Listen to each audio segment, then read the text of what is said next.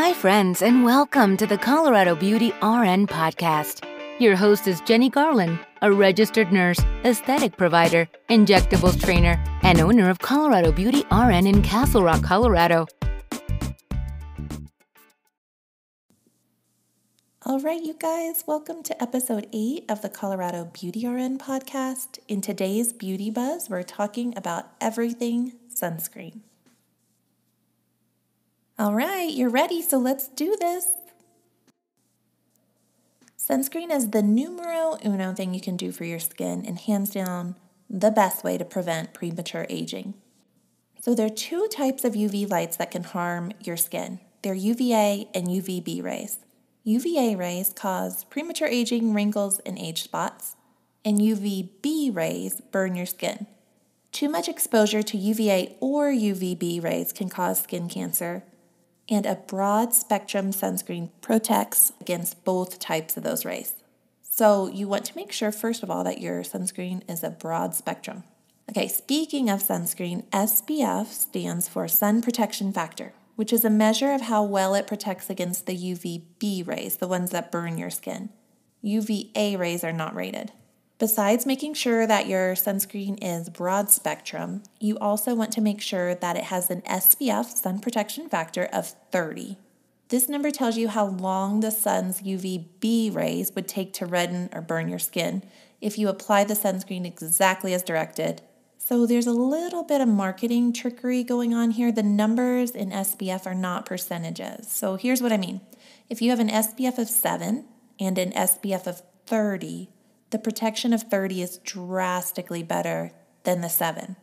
However, SPF 100 is less than 1% more protection than SPF 30.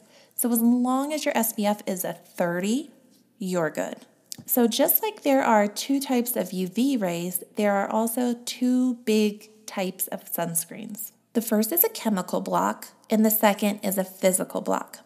The chemical blocks absorb UV rays before they can damage your skin, and you've got to apply them 30 minutes before going out in the sun.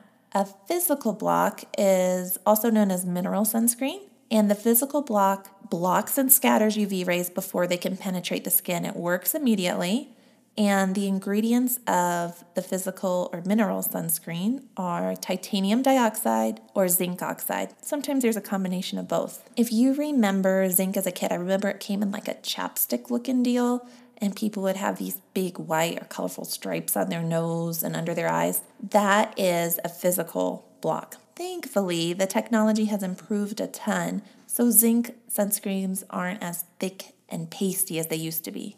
There are a lot of great sunscreens you can wear every day without feeling sticky. So, which one should you use, physical or chemical? Well, physical sunscreens are less likely to cause skin irritation, but chemical and physical sunscreens are effective. Oftentimes, products combine both physical and chemical blocks. If you do decide to use a chemical block, I would avoid these two ingredients. Check the back oxybenzone and avobenzone, AVOH. These two can cause skin reactions and are really bad for the environment. They damage the coral reefs and have been banned in places like Hawaii. So, the three things to remember are make sure you use an SPF of 30, make sure your SPF is broad spectrum, that means it protects against UVA and UVB rays. And remember that there are two types of sunscreen chemical and physical. Today's FAQ is What does water resistant SPF mean? It's a certification that means that the sun protection factor is effective for up to 40 minutes in water.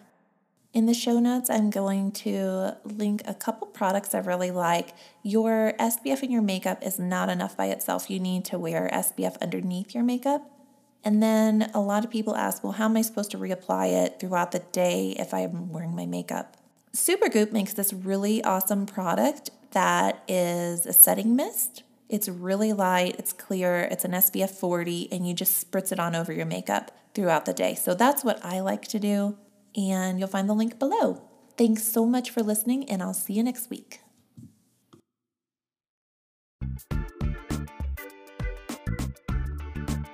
Thank you for listening to the Colorado Beauty RN podcast. If you enjoyed today's episode, please take just one moment to leave a review on iTunes. Click subscribe to get the latest episodes sent directly to you.